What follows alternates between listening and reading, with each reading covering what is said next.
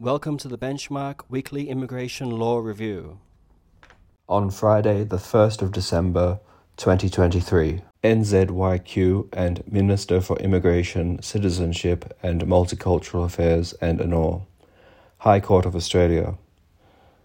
Section 189, subsection 1 and Section 196, subsection 1 of the Migration Act 1958 Commonwealth are beyond the legislative power of the Commonwealth to the extent they purport to authorise indefinite detention. HKRC and Minister for Immigration, Citizenship and Multicultural Affairs. Federal Court of Australia. Tribunal denied procedural fairness by questioning that prevented presentation of case. BYV 18 and Minister for Immigration, Citizenship and Multicultural Affairs. Federal Circuit and Family Court of Australia, Division 2.